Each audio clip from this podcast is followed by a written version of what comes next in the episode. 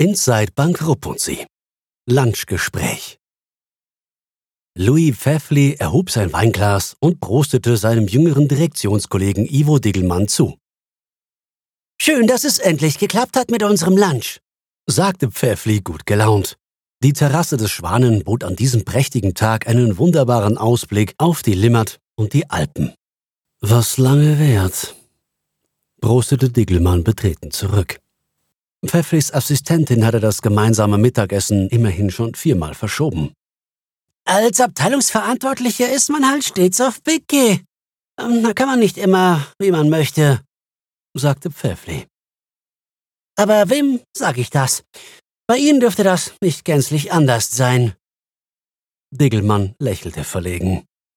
Äh, dafür ist unser Eins stets am Puls der Zeit, nicht wahr? fuhr Pfeffli fort. Ob schon mir persönlich ein bisschen weniger manchmal ganz recht wäre, fügte Pfeffli gleich darauf mit selbstbewusstem Grinsen hinzu. Diggelmann versuchte mitzugrinsen, was ihm jedoch, nüchtern betrachtet, nur halbwegs gelang. Aber was will man machen gegen die ständigen Anfragen von oben? seufzte Pfeffli, bevor er sich selbst gleich wieder abklemmte. Eigentlich darf ich ja gar nicht darüber sprechen, sagte er und winkte theatralisch mit der Hand ab. Pfeffli liebte es, sich mit ein paar wichtig daherkommenden Anspielungen geschickt in Szene zu setzen. Kurz und knapp, dafür umso nachhaltiger. Einer, der als umgänglicher Abteilungschef auftritt und gleichzeitig bestens nach oben vernetzt ist. Einer, auf dessen Wissen man zurückgreift.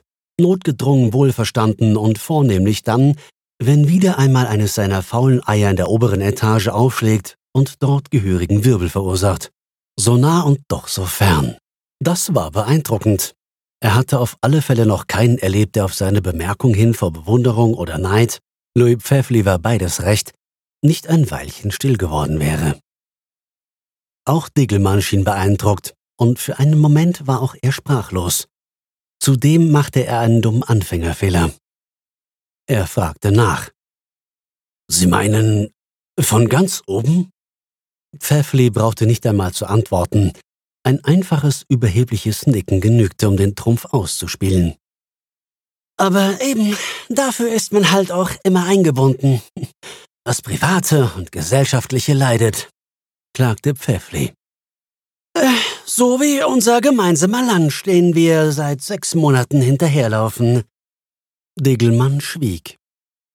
Er musste daran denken, wie unanständig kurzfristig Pfeffli ihm die Absagen jeweils hatte mitteilen lassen. Es war Louis Pfeffli, der das Gespräch nach einer kurzen Pause wieder aufnahm. Aber lassen wir das Berufliche doch für einen Moment beiseite, sagte er, bevor er gönnerhaft das Thema wechselte. Und? fragte er Diggelmann. Haben Sie große Urlaubspläne? Nein, wir bleiben für einmal zu Hause. Das kann zuweilen auch ganz nett sein, bemerkte Pfeffli jovial. Wir hatten ursprünglich vor, für zwei Wochen in die Berge zu fahren. Aber da die Kinder während den Ferien ohnehin schon ziemlich gefordert sind, haben wir uns anders entschieden, rechtfertigte sich Dickelmann. Nachhilfe! posaunte Pfeffli lauthals, so dass sich an den Nachbartischen ein paar Köpfe nach ihnen umdrehten. Ha, das kenne ich. Meine zwei Jungs sind sozusagen im Dauernachhilfemodus. Lümmeln die ganze Zeit mit Gamen und dem anderen Schwachsinn rum. Und ich bezahle die Zeche, damit sie sich mit Mühe wenigstens in der Privatschule halten können. Schoss es unvermittelt und heftig aus ihm heraus. Sie können sich gar nicht vorstellen, wie oft wir uns deswegen zu Hause streiten. Pfeffli redete sich regelrecht in Rage. Seine Triage dauerte noch eine ganze Weile, bis er irgendwann innehielt, um einen letzten, abschließenden Satz anzuhängen. Und was man nicht vergessen darf, sagte er bedeutend leiser zu Diggelmann hinübergebeugt, am Schluss leidet ja auch immer die Beziehung darunter. Seine Stimme klang jetzt richtiggehend bedrückt.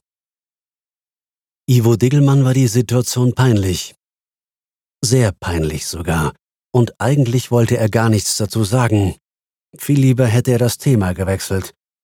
Aber da geteiltes Leid bekanntlich halbes Leid ist, schaute Pfeffli ihn nun erwartungsvoll an, und er konnte nicht anders. Der Größere ist halt im nationalen Leichtathletik-Nachwuchskader und regelmäßig im Leistungszentrum. Und die Kleine steht im Finale eines Jugendmusikwettbewerbs und ist sowieso ständig am Üben. Sagte er so leise, dass man ihn kaum verstand. Louis Pfeffli war baff.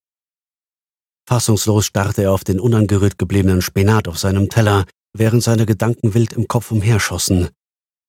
Dann, nach einer gefühlten Ewigkeit, erhob er plötzlich sein Rotweinglas und schaute Kollege Diggelmann direkt in die Augen. Ich bin der Louis, sagte er geradezu liebenswürdig. Text von Martin Taufer, gesprochen von Matthias Heil, eine Zusammenarbeit des Onliners und der Speech Academy Schweiz.